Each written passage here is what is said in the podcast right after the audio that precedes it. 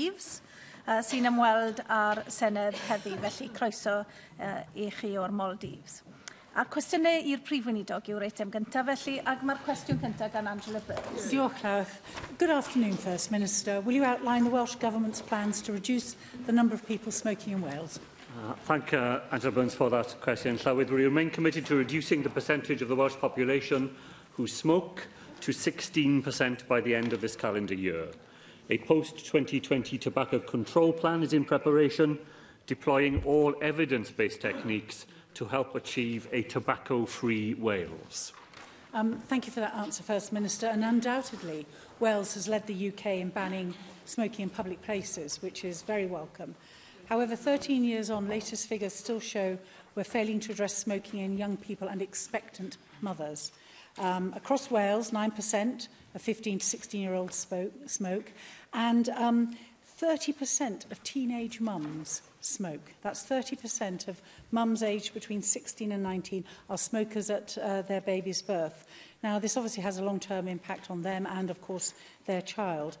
And one of the things I've discovered is that not all maternity services have dedicated stop smoking services. Those that do have them have shown a very high success rate. Um,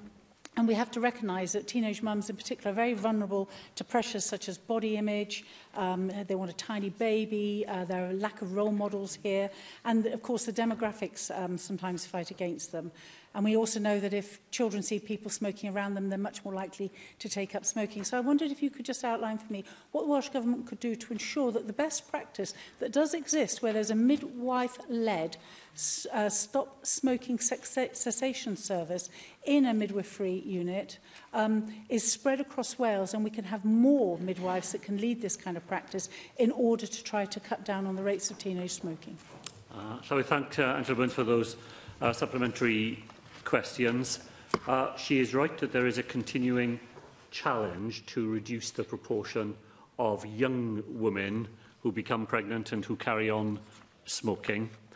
The figures have to be treated with just a small degree of caution because the percentage is a factor of the fact that the number of teenage pregnancies has fallen so rapidly during the devolution era. So in, 20, in the year 2000, there were 495 young women under the age of 16 who became pregnant in Wales. And in 2017, the last year for which we have figures, it was down to 144. Uh, and that's a dramatic rise. And amongst the 144, there is a concentration of young people who have particular uh, difficulties and challenges then in persuading people to give up smoking. But the range of services which are there in the NHS uh, are designed to try and make sure that there isn't just one approach. In-hospital services uh, work very well for some young people, but other young people definitely, we know, prefer to use pharmacy-based uh, services, partly because it can be more anonymous.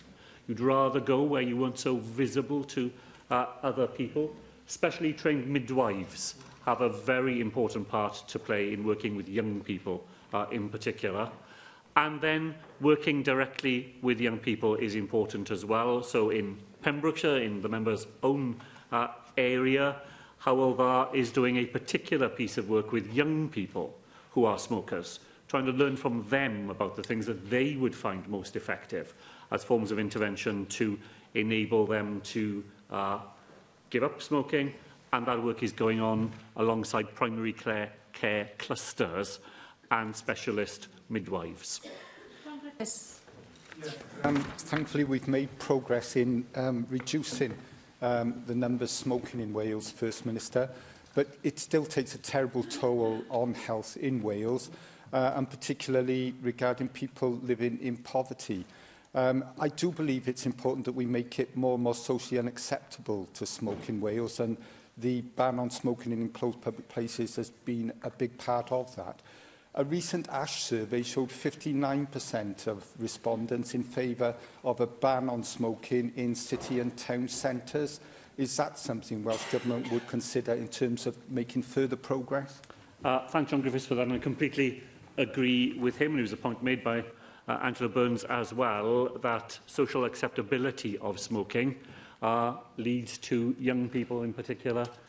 becoming smokers. And we've, we have seen a huge cultural shift uh, in the last 20 or 30 years in social acceptability. Uh, my colleague Vaughan Geffen will bring forward regulations uh, this year to enforce a statutory ban on smoking in hospital grounds, school playgrounds, play areas outside schools and in unenclosed premises in care uh, facilities. And then we will move on to the next uh, phase of our determination to make uh, smoking something that we bear down on, that we reduce, that we uh, prevent young people from thinking that it's a normal way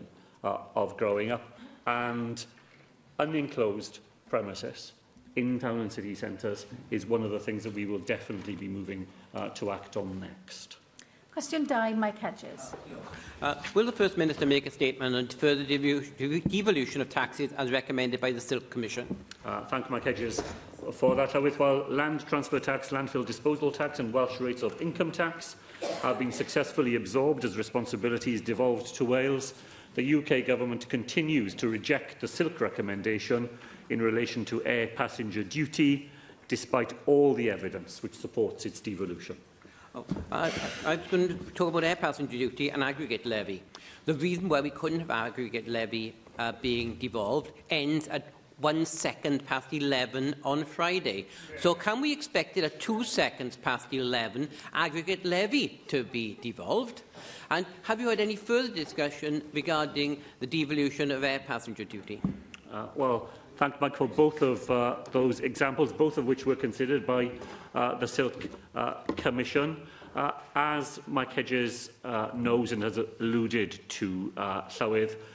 aggregates levy was subject to extensive litigation uh, at European and domestic uh, levels. That was all resolved in February of last year, and the UK government uh, announced a review of aggregates uh, levy, and that was due to be published in the autumn. It wasn't published because of the general election.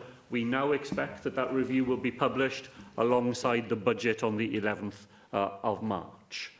There is a strong synergy between the environmental responsibilities that are discharged here in Wales and aggregates levy, which is, after all, an environmental tax. And putting the two sets of responsibilities together would make uh, very good sense. There are some uh, complexities which we expect the review uh, to address. It's a declining tax. And the Welsh share of UK aggregates may also be uh, declining. There are significant data uh, issues with it. And of course, it will bring no more money to Wales because any money that we got through aggregates levy would just be uh, subject to a reduction in the block uh, grant. Uh, nevertheless, the case for it is a strong one, and we look forward to publication of the review. Uh, as far as air passenger duty is concerned, well, the UK government has announced a review there uh, as well as part of its flyby uh, activities, and that too is due to be published alongside the March budget. None of that requires further justification for devolution of APD to Wales. The case was thoroughly made in silk. It was thoroughly made in the Welsh Affairs Select Committee uh, report under the chairing of David T.C. Davis, now the Deputy Minister in the Wales Office. We look forward to the UK Government giving to Wales what has already been devolved to Scotland and Northern Ireland. There simply is no excuse for that tax coming to Wales as the Silk Commission recommended. Darren Miller. Uh, First Minister, your wing of the Labour Party is hardly known for cutting taxes. Um, in fact, you're more uh, considered to be an individual that might want to raise them. What assurances can you give to the hard-working people of Wales and indeed uh, those businesses uh, across Wales that if further taxes are devolved to Wales, your government's not going to put them up rather than cutting the burden for people to get on with their lives? Well, uh, I give uh, this guarantee uh, so that any taxes that come to Wales will be carefully considered, but any decisions are made here on the floor of the National Assembly. They're not made by government, they're made by the National uh, Assembly. And when it came to land transfer tax, of course, we cut that tax. For the vast majority of house purchasers here uh, in Wales, we cut the business element of land transfer tax so that the vast majority of small businesses pay a lower rate of tax here in Wales than they did when his government was in charge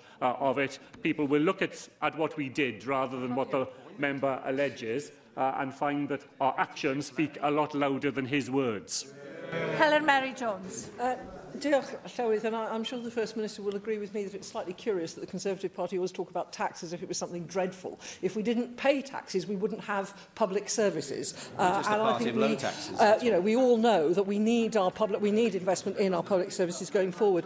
In response to Mike Hedges, the First Minister mentioned the air passenger duty and the aggregate level. I uh, levy, I know that uh, the First Minister will, like I do, regret what is going to happen on Friday night this week, but it is going to happen. And can I I suggest to the First Minister that this may be an opportunity to look at some other taxes that we might want to seek devol devolution of over and above silk? Uh, I'm thinking particularly of the, perhaps the capacity to vary corporation tax, which wouldn't have been possible inside the European Union, uh, seeking possibly the capacity to vary VAT that might be able to help grow some of our own local and indigenous businesses. Um, I realise, of course, Clywyd, that the First Minister in this sense is at the mercy of the Conservative government in London, um, but I wonder if he would agree with me that what is bound to be a challenging time economically for Wales, we ought to be being ambitious about seeking the levers that we will need to potentially protect our economy from some of the potential negative effects. Uh, thank uh, Helen Mary Jones for that. And of course I agree uh, with her first, uh, her first contribution. Paying the taxes we pay are the admission charge to a civilised society.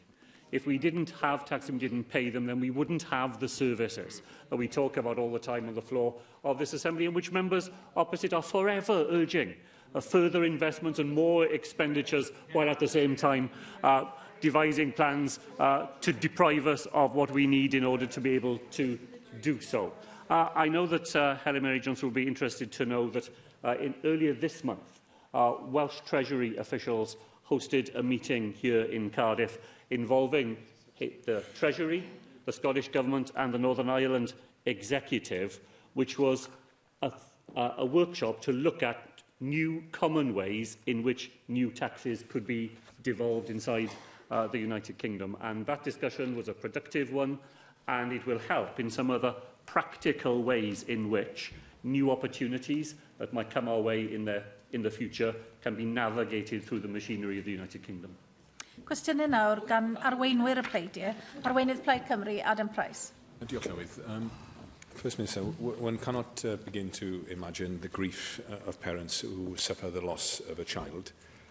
Uh, as reported by BBC Wales Investigates last night, an inquest found that the healthcare provided to uh, Sarah Handy contributed to her baby's death in 2017.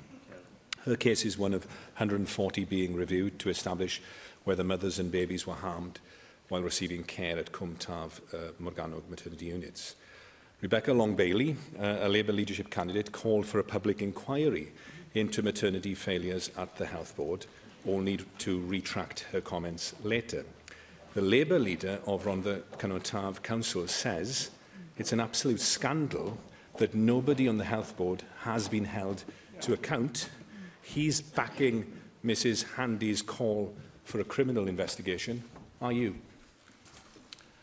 Well, Llywydd, I agree with what Adam Price said uh, at the start, that uh, a loss of a child uh, in any circumstances, and even more so in circumstances which might have been preventable, uh, cannot be imagined uh, in the impact that that has in the lives of uh, families.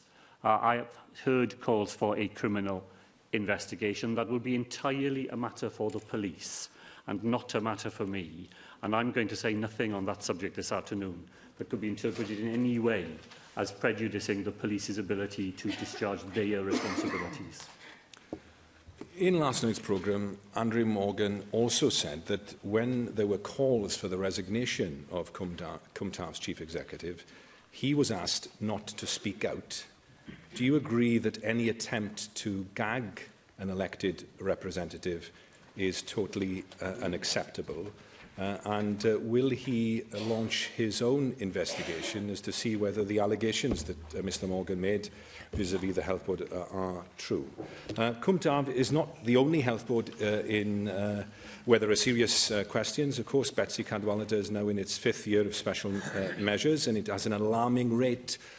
of patient safety incidents. Between November 2017 and December 2019, there were 520 incidents within Betsy that resulted in death or serious harm. That total is higher than all the other health boards in Wales combined. Now, there, there is either a serious underlying problem within Betsy or there is severe underreporting elsewhere in Wales. Which is it? Well, Llywydd, so uh, I think the leader of RCT is able to speak for uh, himself. I know him uh, very well and hold him in very high uh, regard. He's made no uh, request uh, of me, and I'm sure that he's more than capable of doing so for himself, should he wish to do so. Uh, the figures in Betty Cadwallader are, I believe, uh, a sign of a health board in which reporting incidents and learning uh, from them has become part of its culture. And that is something that we want to see everywhere in Wales. We regularly have this exchange on the floor of the Assembly where we say that we want uh, a learning culture. We say we want a culture in health boards where people are not afraid to speak up, but have things recorded. And then when that happens, we have questions that say, oh, everything must be awful. Look at... Uh, the incidents that are being reported. I just don't think we can have it both ways. I think the fact that there are figures in Betty Cadwallader that demonstrate that staff are willing to report things shows that there is a culture there now which wants to learn from the way that things are conducted, uh, and that maybe wasn't the case there not that many years ago. Um, between December 2018 and December 2019, the figures released just today, uh, there were 41 incidents resulting in death registered within Betsy. That's 53% of all such deaths reported uh, by Welsh health boards in toto. That's obviously disproportionately high when you consider that health board covers just, uh, just about 20% of the population from Wales if I've understood the First Minister uh, uh, correctly, what he uh, is saying, but he can respond to confirm whether my understanding is correct, is in, in response to my uh, question, uh, there, he seems to be of the view that there is, there is underreporting of serious incidents in, in the rest of Wales, uh, and that there uh, presumably are deaths uh, as a result of incidents that are unreported in the rest of Wales, which of course was one of the most serious charges in the report into the maternity services in Cwmtaf. So is the First Minister saying now that the key failing the lack, to, uh, the, the, the lack of reporting of serious incidents that was at heart Uh, of the problem at Cwmtaf is actually a general problem in other health boards apart from Betsy throughout Wales. Mm. I must say, Llywyd, I think there's a complete farrago. Uh, it's simply building one sort of unsubstantiated assertion on top of another. Uh, I said no such thing, uh, nor would I. What I am saying here is that we want a culture in the NHS in Wales, that where things go wrong, people feel empowered to speak up, that things are reported and things are learned as a result of those reports being made. I want to see that in every part uh, of Wales, and the members' attempt to try and drag the NHS through the mud once again uh, this afternoon, because that's what he does, and he does it ever so regularly uh, here, He does it very regularly here. He did it again this afternoon. It doesn't do him any good, and it certainly doesn't do any good to patients in the Welsh Health Service. Arweinydd yr wrth blaid Paul Davies. Yeah, yeah. Uh, diolch, Llywydd. Uh, First Minister, last week it was reported that the A465 heads of the Valleys Road is facing possible further delays. And as you know, it's already significantly over budget. That road was due to be finished at the end of last year could you tell us when the heads of the Valleys Road will be completed? And can you also confirm whether the Welsh Government will be spending any additional resources in excess of the current budget to ensure the road is finally completed?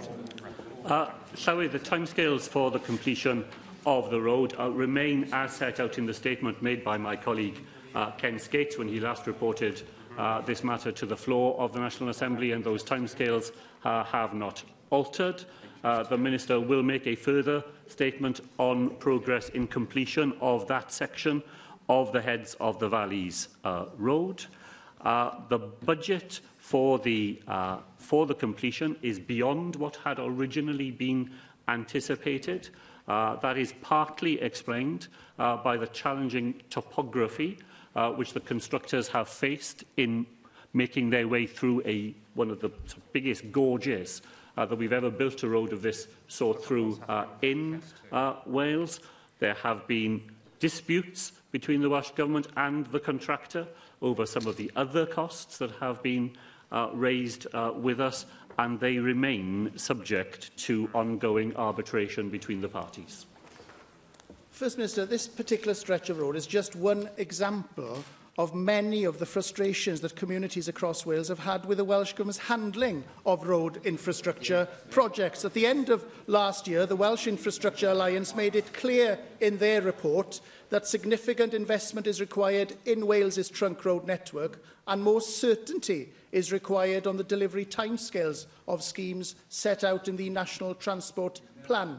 And that's entirely true, First Minister. In West Wales, the continual calls to deal with the A40 have simply fallen on deaf ears. And of course, the decision not to press ahead with a solution to the M4 has once again left communities along that corridor frustrated and annoyed.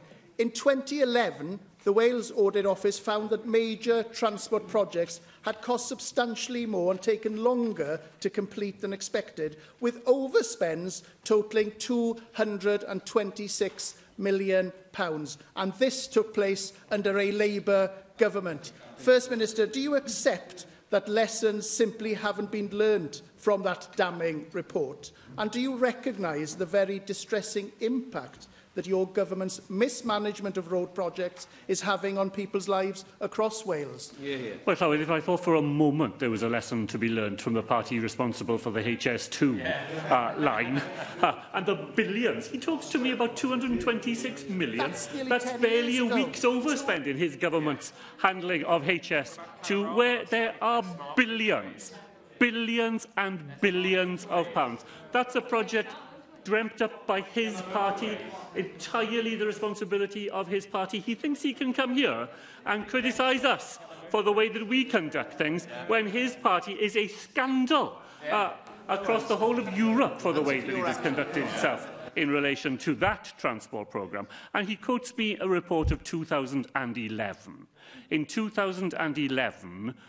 we were at the very start of the year by year slash and burn through the capital programme uh, of this Labour government by his government at Westminster.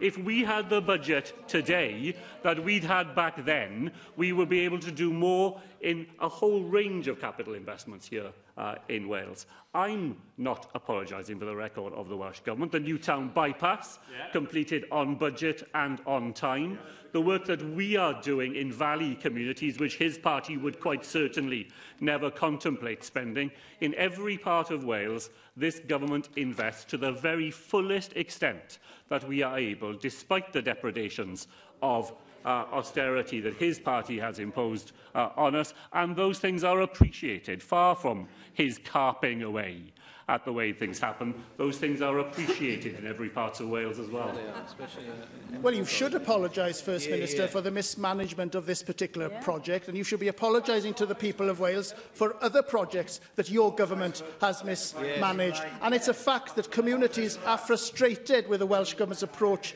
to road infrastructure here in Wales, and there seems to me little accountability from ministers for your government's mismanagement. Now, First Minister, you'll be aware of plans by Cardiff Council to introduce a congestion charge or a valleys tax, as your own members have called it, to charge non-residents oh, yes. to travel in and out of Cardiff. now, those, those plans have been criticised by your colleague, the member for Calfilly, who has made it clear that the charge should not be brought in unless there are clear right. alternatives to car use and that the charge should also apply to Cardiff residents as well. And the member for Blaenau Gwent yeah, yeah. has rightly called it a valleys tax. Absolutely right. Now, it's a fact that this scheme needs Welsh Government approval before it can be implemented. So, First Minister, is it your government's intention to support Cardiff Council and sign off this valleys tax? And do you genuinely believe that Cardiff's public transport system, system could handle a significant increase in demand that could come as a result of this proposal? And if you do sign off this proposal, how will you avoid creating an us and them environment between the valleys and the capital? Yes. Well, uh, with uh, uh, lectures from the member on public transport so, from the party that cancelled the electrification of the main line here in Wales. Do you remember that?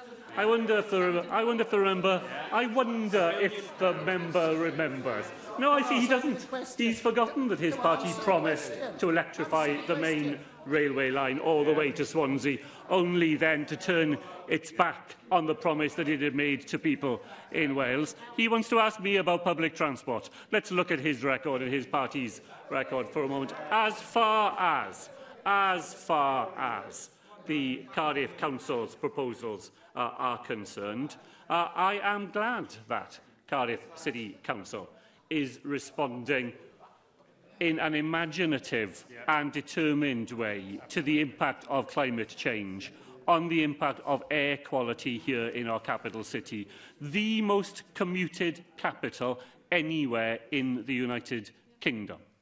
So I don't think that it is right simply to dismiss proposals that the Council has come up with because they are a serious response to a serious set of issues. But the member is right to say that of course there is a responsibility on the Welsh Government to interrogate those proposals in a regional context. That is exactly what the Minister for Transport said when those plans were announced. That's why we as a Welsh Government have set up an investigation into demand management, not just in Cardiff, but in the wider region that the study will look at the benefits and challenges of different demand management approaches, and we will use that to inform national and regional policy.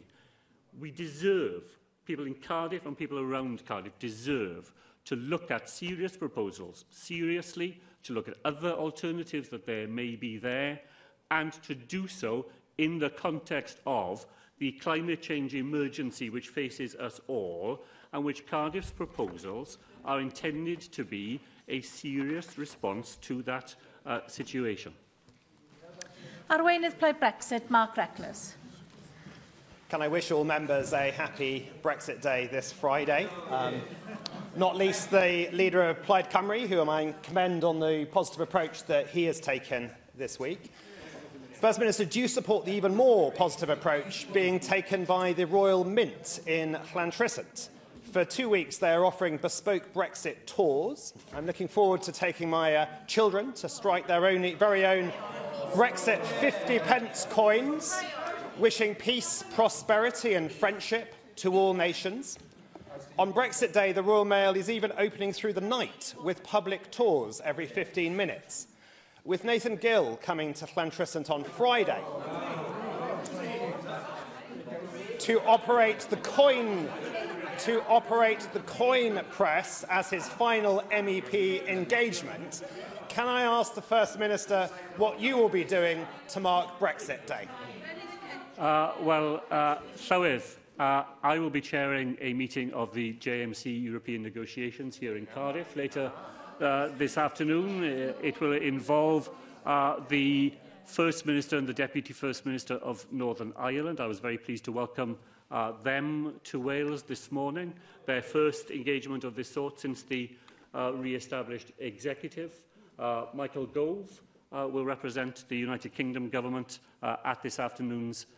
meeting, and there we will be having uh, not a tour uh, of a tourist attraction, uh, but we will be grappling seriously with the issues that face us as a United Kingdom as we leave the European Union, We will be talking about the strategic priorities for negotiations with the European Union.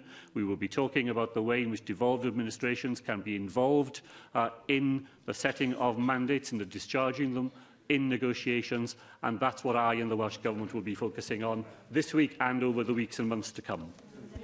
Good. I think the First Minister had announced that he was going to be making a speech on, on, on Friday, but I, I would like to congratulate him about the meeting he has had today, because I think while the UK government has understandably been focused on other things, when there hasn't been a Northern Ireland government and when the Scottish government is antagonistic, I think the Welsh Government has taken a lead in thinking through some of these post-Brexit issues and what the appropriate architecture should be for our intra-government liaisons in the UK. I was pleased to meet Simon Hart in Tihal earlier, And I hope he will also recognise the strong lead that Welsh Government has been giving in this area. Will the First Minister, however, now also pledge to work with the Leader of the Opposition and with members opposite to use their influence on UK government ministers to help push forward some of the ideas his government has developed and on which we all agree? And could I also ask, in an effort to find common ground, whether he might con- reconsider the delete and replace all approach to the Conservative Brexit motion tomorrow? It refers only to the potential benefits to Wales of Brexit, and it has, I thought, in trying to find common ground, speaks relatively non controversially about new free trade agreements, an immigration system which does not discriminate against non EU, and a new approach to regional investment. It also calls upon the Welsh Government to engage positively with the UK Government. So I wonder if the First Minister could find his way to supporting that. Uh, well, thank uh, the member. The Secretaries of State for Wales, Northern Ireland and Scotland will all be present uh, at the JMC EN uh, this afternoon. I thank uh, the member for what he said about the proposals that Wales has made to strengthen the way in which the United Kingdom can operate the other side uh, of Brexit. I was glad to be able to discuss those directly with Arlene Foster and Michelle O'Neill uh, this morning, uh, and they will be part of an ongoing discussion about intergovernmental uh, machinery that is discharged at the JMC. Uh, I've been grateful to the Leader of the Opposition here uh, for a number of opportunities to meet, to talk about uh, matters in relation to Brexit, the future of the United Kingdom and other important public policy uh, issues. And I'm always, it has always been uh, the position of these benches. It certainly was under my predecessor. But wherever there are uh, constructive ideas that people want to contribute to these important public debates. Of course, we are open uh, to hearing them uh, and to discussing them, and I certainly want to go on doing that uh, into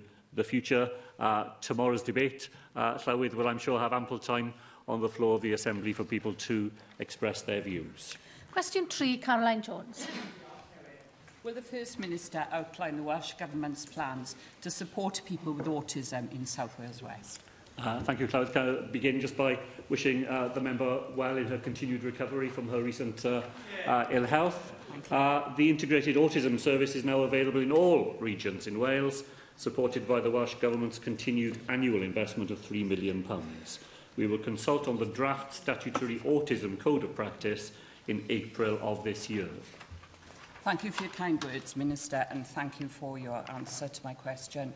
Um, at a meeting um, last Friday, despite the measures you outlined, um, my constituents are still struggling to get um, the support they need and it's bad enough for families seeking help for the children with autism, but they've highlighted that it can be equally traumatic for adults previously undiagnosed. So First Minister, what additional measures can you take to improve support for adults on the autism spectrum and also to speed up the diagnosis for adults who are without a firm diagnosis? Thank you. Uh, well, thank the member for that and I recognise the points uh, that she uh, raises about people who, when they were in childhood, uh, maybe autism wasn't recognised in the way that it is uh, today. And for some people, it's quite late in adult life uh, before uh, the things that matter to them are now being recognised as part of a wider uh, condition. So our integrated autism service now available throughout uh, Wales, and as I said in my original answer, Uh, Llywyd, the Health Minister, recently confirmed that the £3 million uh, pound investment that we had originally made to uh, assist in the establishment of that service is now to be a permanent part uh, of its funding. So that, uh, I think, will help some of the work that we have done in helping with the training of frontline primary care clinicians uh, to recognise uh, the autism spectrum and people who may be needing help uh, on it. I think that will go on helping people in that uh, position.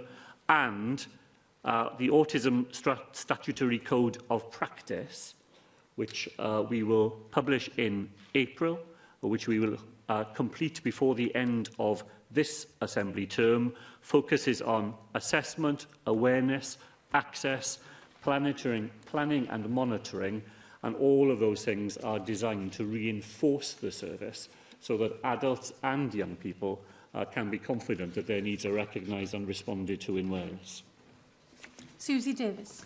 Uh, uh, Llywydd. Uh, First Minister, not every child in my region with an autistic spectrum condition excuse me, will need full special educational needs or ALN support, but many do, and in some cases, quite significant support. It's also true that some of those children will experience poor mental health, uh, whether that's unrelated to their autism or as a consequence of the daily challenges uh, they face because of their autism. The Education Minister has pledged £7 million pounds towards meeting demand for education support in the current system, and there's an additional £5 million pounds going in from both health and education for the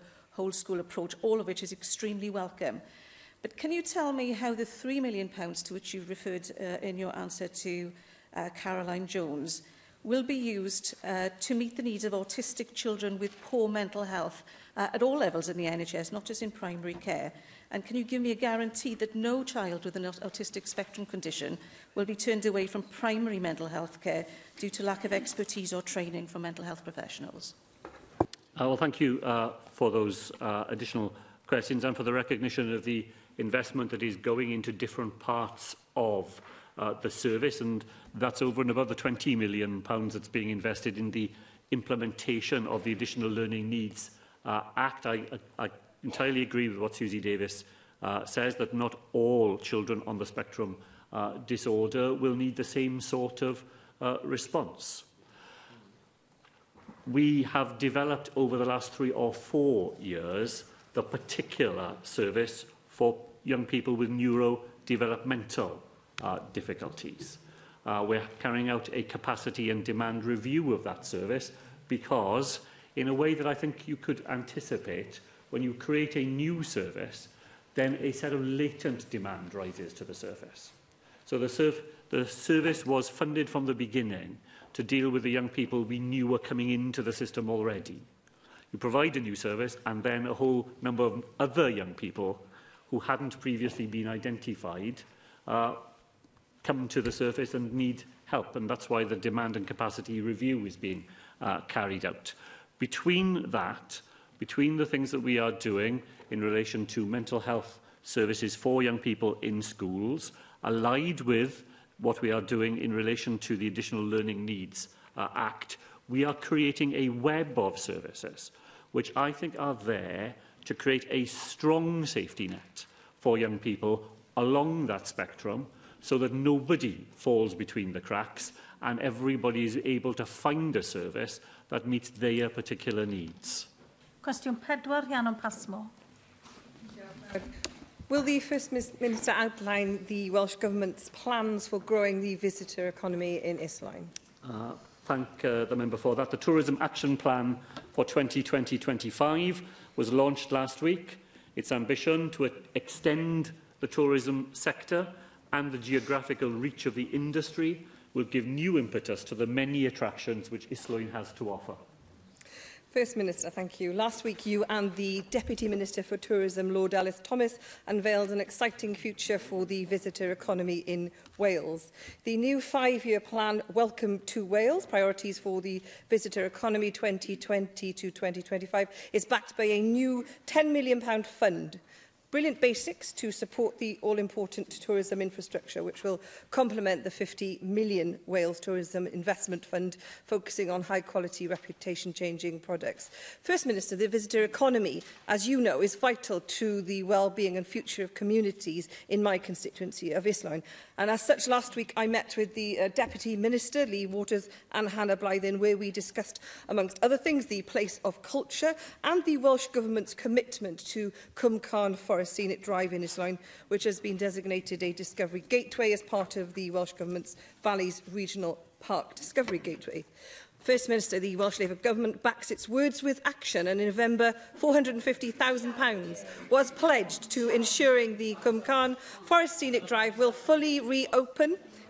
in 2020, allowing access to every generation to experience one of Wales' natural wonders. So, First Minister, will you and uh, Deputy Minister Lee Waters accept my uh, invite to join the people of Isloin at Cumcan Forest Scenic Drive? And further, will you and the Welsh Government do all you can do to ensure Wales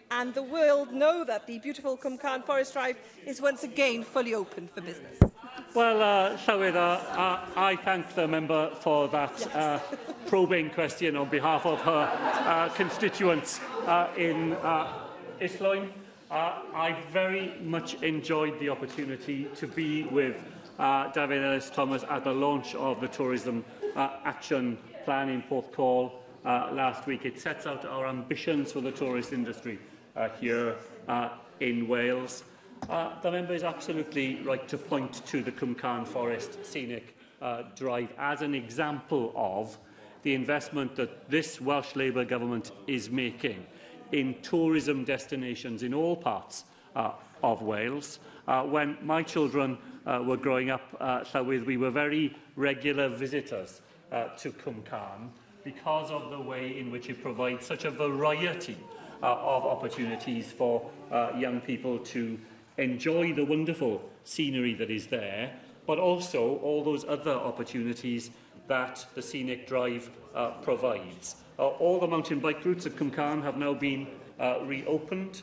Uh, NRW has submitted planning applications for each of eight recreational areas along uh, the drive. When those are in place as well, alongside the new visitor uh, centre, there will be even more reasons for people to come to Islwyn and to enjoy what Cumcairn has to offer. Question 5, Don Bowden. Uh, will the First Minister update the National Assembly on Welsh Government action to promote financial inclusion in Wales? Uh, Llywydd, our commitment to promoting financial inclusion is reflected through the £19 million funding we provide to offer people access to affordable financial services and quality assured information and advice. This means people are able to make more informed financial decisions and better manage their finances. Uh, thank you, First Minister, and can I welcome uh, the, the range of actions that you, you set out there, which I know um, you know do assist many of my constituents in Merthyr Tydfil uh, and Rumney. And many of us on this side of the chamber also remember the actions of the last UK Labour government in establishing child trust funds. And of course, the additional support for this provided by the Welsh Labour government. Trust funds exist, um, First Minister, as you know, to help young people with savings to support them into adult life, support that was abolished by the UK Tory government. Since then, Tory ministers have failed to link people with their accounts, meaning that millions could go unclaimed when all children in Wales born in 2002 will be eligible to access their savings this September.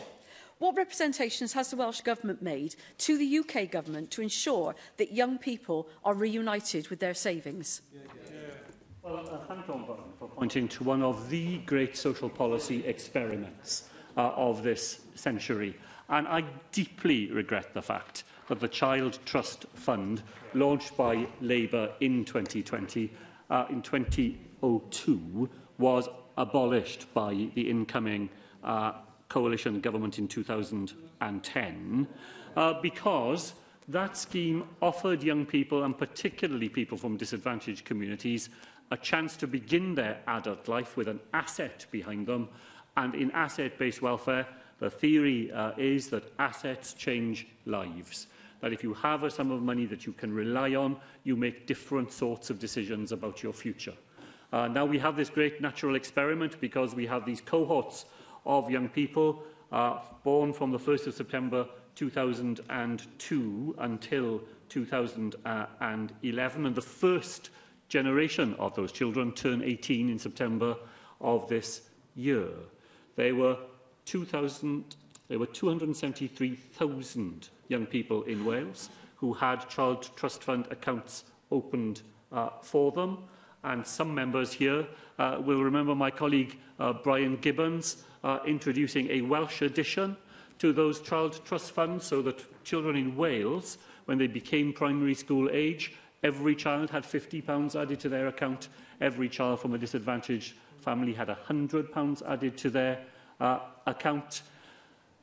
Now, when the Child Trust Fund was set up, Llywydd, the idea was not simply to put money into a child's account, but that that child would be able to track that account uh, throughout their uh, maturity, that every year they would have a statement telling them how much was being held uh, for them. By the time they were 16, they were meant to be able to make decisions for themselves about where that fund would be uh, invested. And when the fund was abolished, unfortunately, all of that was abolished as well. That's why we are fearful, as Don Bowden has said, that there could be thousands of young people in Wales in September of this year who have had money invested on their uh, behalf and could provide a platform for them as they go into adult life who will know nothing about it. Uh, that's why my colleague Rebecca Evans wrote to Treasury ministers on the 22nd of January urging them to take new action so that those young people in Wales who have an opportunity to take advantage of their Child Trust Fund will be identified and that we can be confident that for those young people at least,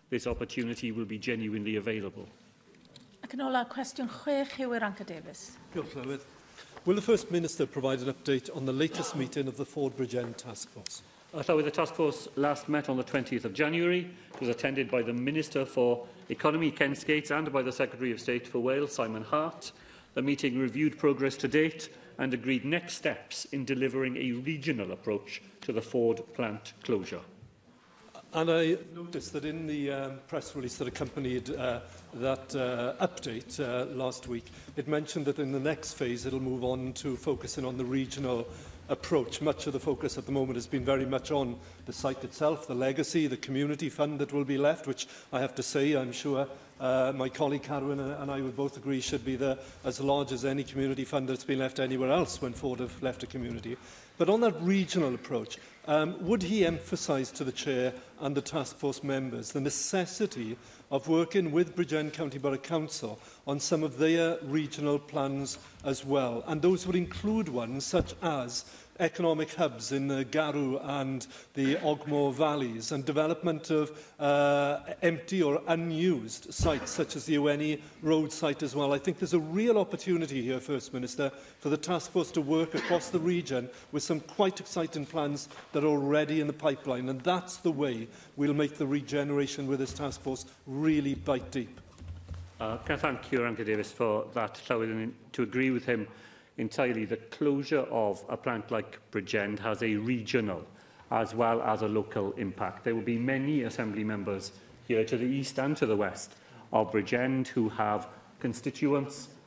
who are working, have been working in, in Ford.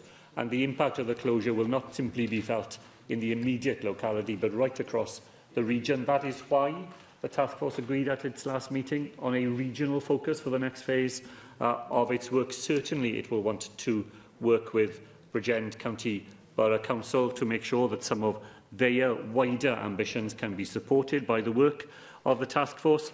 It's why, when INEOS, for example, uh, was brought to Bridgend itself, the Welsh Government has had a real emphasis on supply chain uh, opportunities because but companies that INEOS will contract with will have a regional impact beyond Bridgend uh, as well.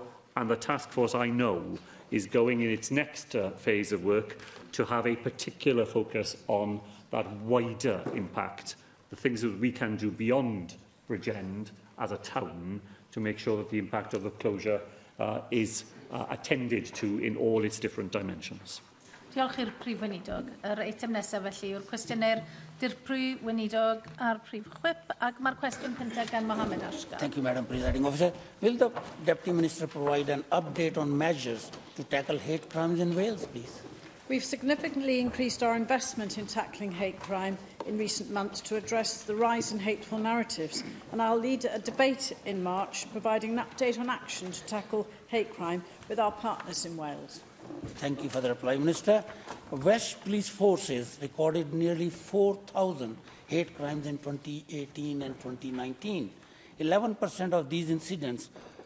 were disabled hate crimes. Shocking. The learning disability charity United Response has called for measures to be taken across the country and by the authorities to make the process of reporting and convicting disability hate crimes more accessible and less daunting for victims. They went on to say they feel the process is currently a significant barrier to criminals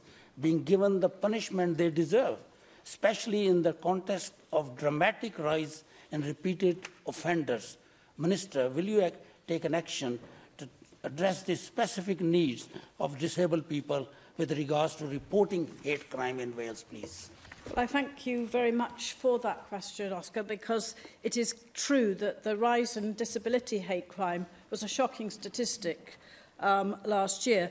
We have put more funding into our National Hate Crime Report uh, and Support Centre um, over the next two years, uh, and that's also on top of annual funding that we give. And we're also developing um, an anti-hate crime campaign in terms of communications. And we're going to focus particularly on hate crime uh, affecting disabled people and learning from, for example, the organisation People First. You will be aware that People First organisations across Wales, so that learning disabled people can contribute to that communications campaign in terms of tackling uh, disabled, dis disabled people's hate crime, which unfortunately has been on the rise. John Griffiths. Diolch, Llewydd. Um, Minister, would you agree with me that hate crime against the Gypsy Traveller community must be treated with equal seriousness as hate crime against any other community or minority in Wales? I recently met with local members of my Gypsy Traveller community and they feel very strongly that too often that isn't the case. And they gave examples of social media postings, for example, which were discriminatory, prejudicial uh, and clearly hate crime. But when they tried to get effective action, they found it very, very difficult. And their plea really was that hate crime against their community must be treated with equal seriousness as any other hate crime. Uh, again, I thank John Griffiths for that uh, important question. Uh, and indeed, we must treat hate crime against uh, gypsy traveller Roma communities with equal vigour as we are against uh, disability, hate crime, race, hate crime, LGBT hate crime, all the hate crimes that uh, unfortunately are in our midst. And of course, I, I'm pleased that we're investing not only in our travelling ahead uh, funds in terms of uh, ensuring that we do have gypsy sites across uh, Wales, but also working with local authorities and those third sector organisations that we are supporting the Gypsy, Traveller, Roma and community. And can I, uh, can I also say that it's very important that we have an all-party group um, to uh, tackle these issues. And I meet regularly with Isaac Blake from the uh, Gypsy Traveller Roma Romani Arts Company, and we are funding them in terms of addressing these issues. Question 2, Jenny Rathbone. Uh, Minister, what strategies does the Welsh Government have to maximise the benefits of public service boards which were established by the Wellbeing of Future Generations Act? Public service boards have a collective purpose and obligation to improve well-being in their areas through their local well-being plans and the Welsh Government provides a range of support to enable them to make their work as effective as possible. Uh, thank you. The, the Climate Change Committee is currently scrutinising the Government's work on eliminating fuel poverty in Wales, important both from the social justice perspective as well as our need to eliminate carbon emissions as quickly as possible. Um, it's one of those challenging issues which requires a joined-up approach by all stakeholders, from energy companies to all public services as well as citizens.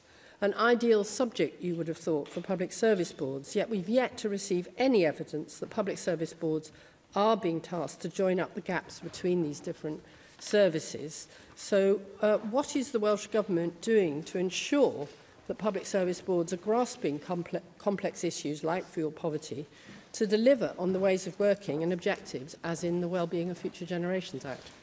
Well, uh, thank you, uh, Jenny Rathbone, for that question. And uh, it's very good to hear that the Climate Change Committee is undertaking this inquiry into uh, ta tackling uh, fuel poverty. Uh, what is crucial is that public service boards must uh, be held to account to the work that they're doing. And in fact, they have, uh, they have that scrutiny through a local authority scrutiny committee, which reviews both the governance of the Public Service Board and its decision. And indeed, Welsh Government has a, a representative on each of the Public Service Boards to make sure that there is connection between local, uh, national and uh, context and looking at policy issues. It's vital that PSBs do understand complex issues and, and, uh, and uh, uh, address them. But I think there are some encouraging uh, accounts of what PSBs are doing in terms of making fuel poverty a priority for their area. And I just mentioned Coom Taff, I understand, is tackling fuel poverty by promoting the Warm Homes Programme, community energy schemes and home insulation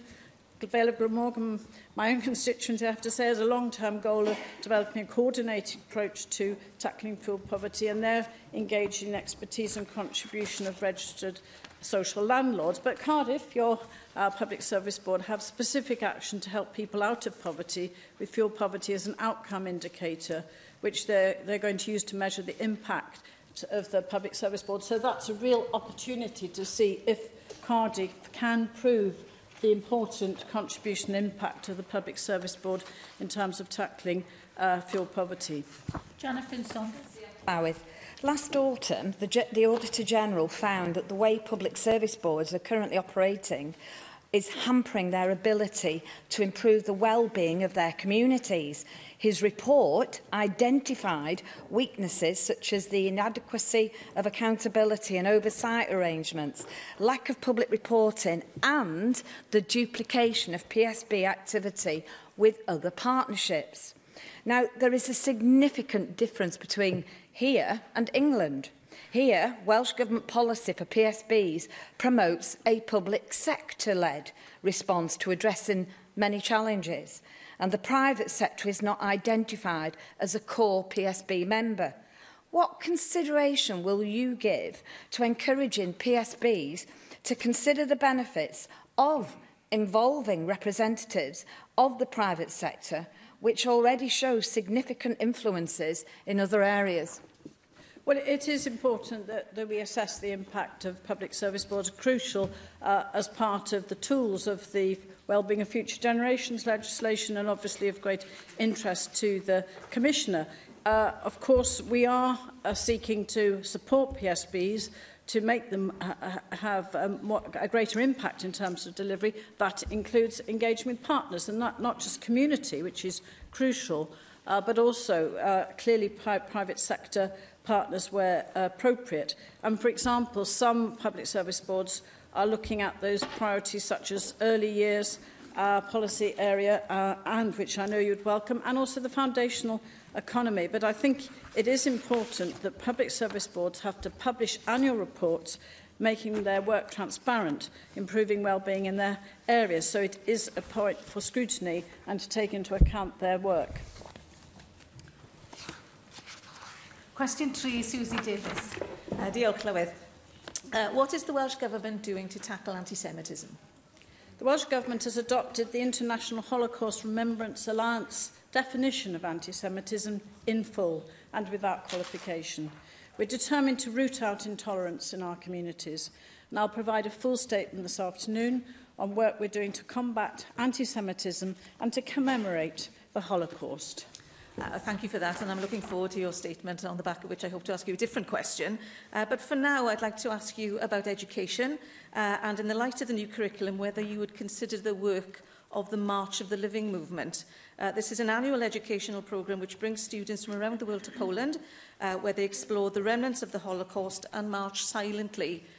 from Auschwitz to Birkenau.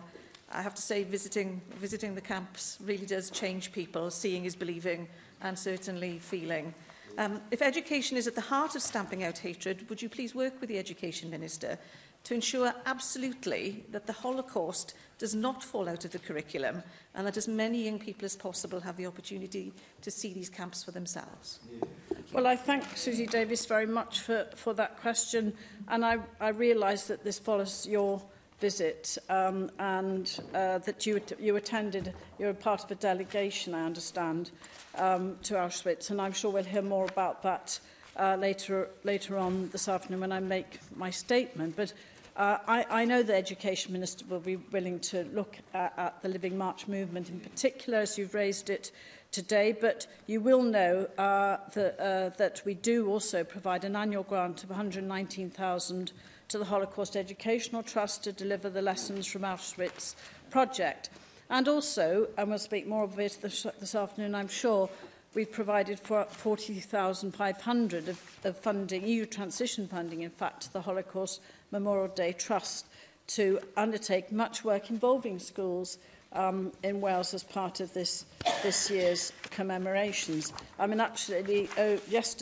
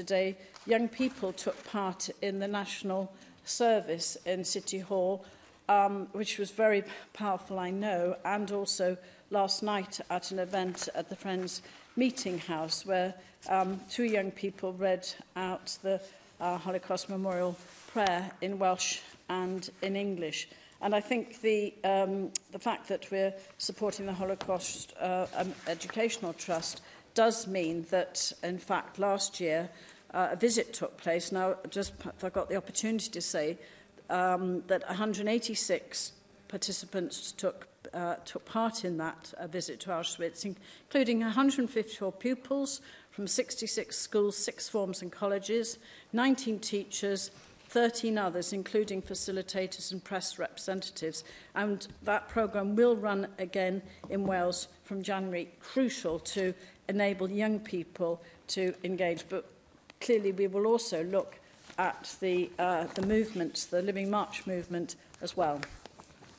Joyce Watson. Howard, uh, yesterday marked the 75th anniversary since the liberation of Auschwitz death camp.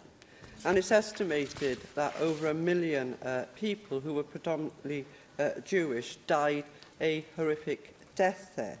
And that included men, uh, women and children of all ages. And it is certainly, uh, we will all agree, one of the darkest periods in our human history.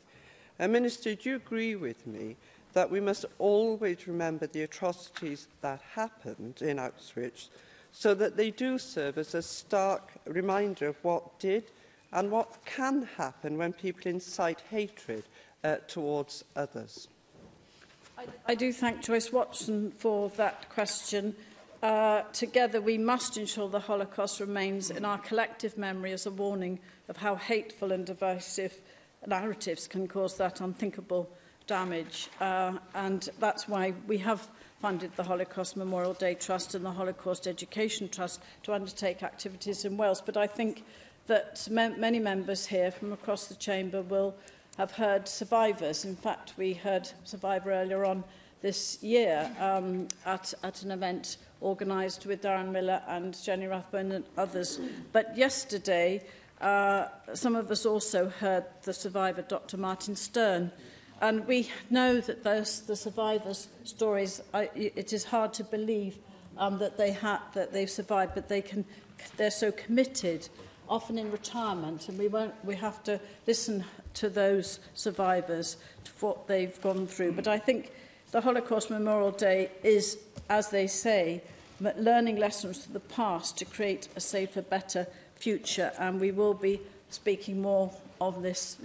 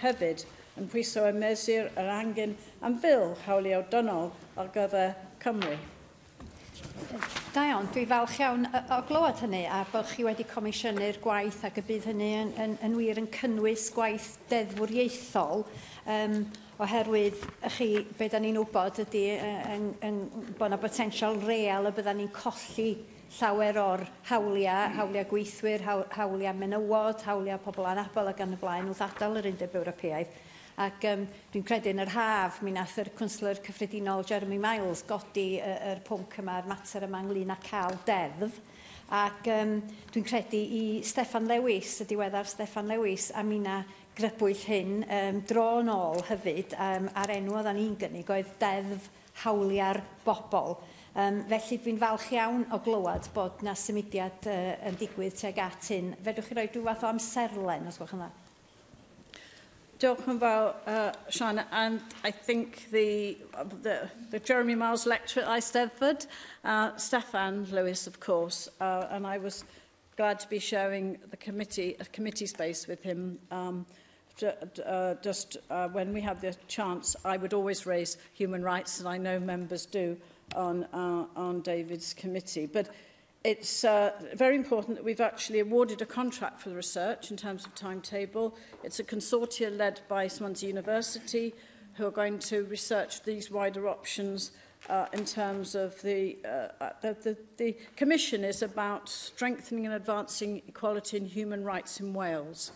We also have a steering group um, which is meeting tomorrow for the first time um, and we expect, expect to report by the end of of this year, but it will be looking at the impact of the withdrawal of the, uh, the loss of the Charter of Fundamental Rights of the European Union. And we know that human rights are hardwired into our DNA, not just legally through the provisions in the Government of Wales Act, but also culturally and through our proud history in Wales as driving for fairness and inclusivity. Darren Miller.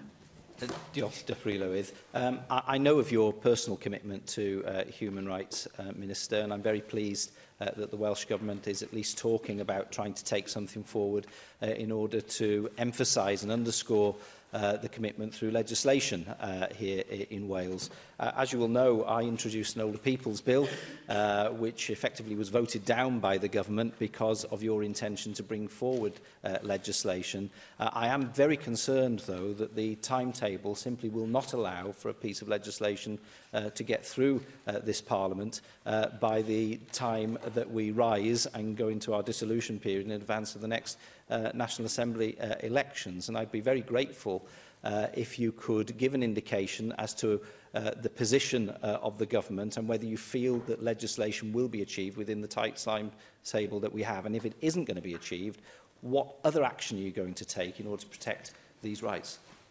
Uh, thank you uh, for that question, Darren Miller. And it is important that, we si that I report back, and I indeed will do, on uh, progress with this uh, important work. We've start, the steering group meets tomorrow. Uh, the, it's called the Strengthening Advancing Equality and Human Rights in Wales Steering Group. And we, uh, we're also actually making progress with commencing the socio-economic duty in part one of the Equality Act, you're aware we've just completed consultation. We're also reviewing the Welsh specific duties under the public sector equality duty. So these are important um, tools to strengthen and to, to, meet, to meet those uh, needs in terms of human rights. But we're looking at those wider options in terms of the possible incorporation of UN conventions into Welsh law. And of course, that's something that Helen Mary Jones also brought up in terms of prospects for a possible legislative opportunity. We will, of course, we are uh, undertaking, we've commissioned this research in order to ensure that we get this right, and I know you all across the, the Chamber will accept that's the right way forward, but it, of course, does uh, will enable us to consider, and I'm sure all parties will want to then consider uh, the need for fresh, whether there is a need for fresh legisla legislation such as the Human Rights Bill for Wales. Thank you very much, Deputy Minister.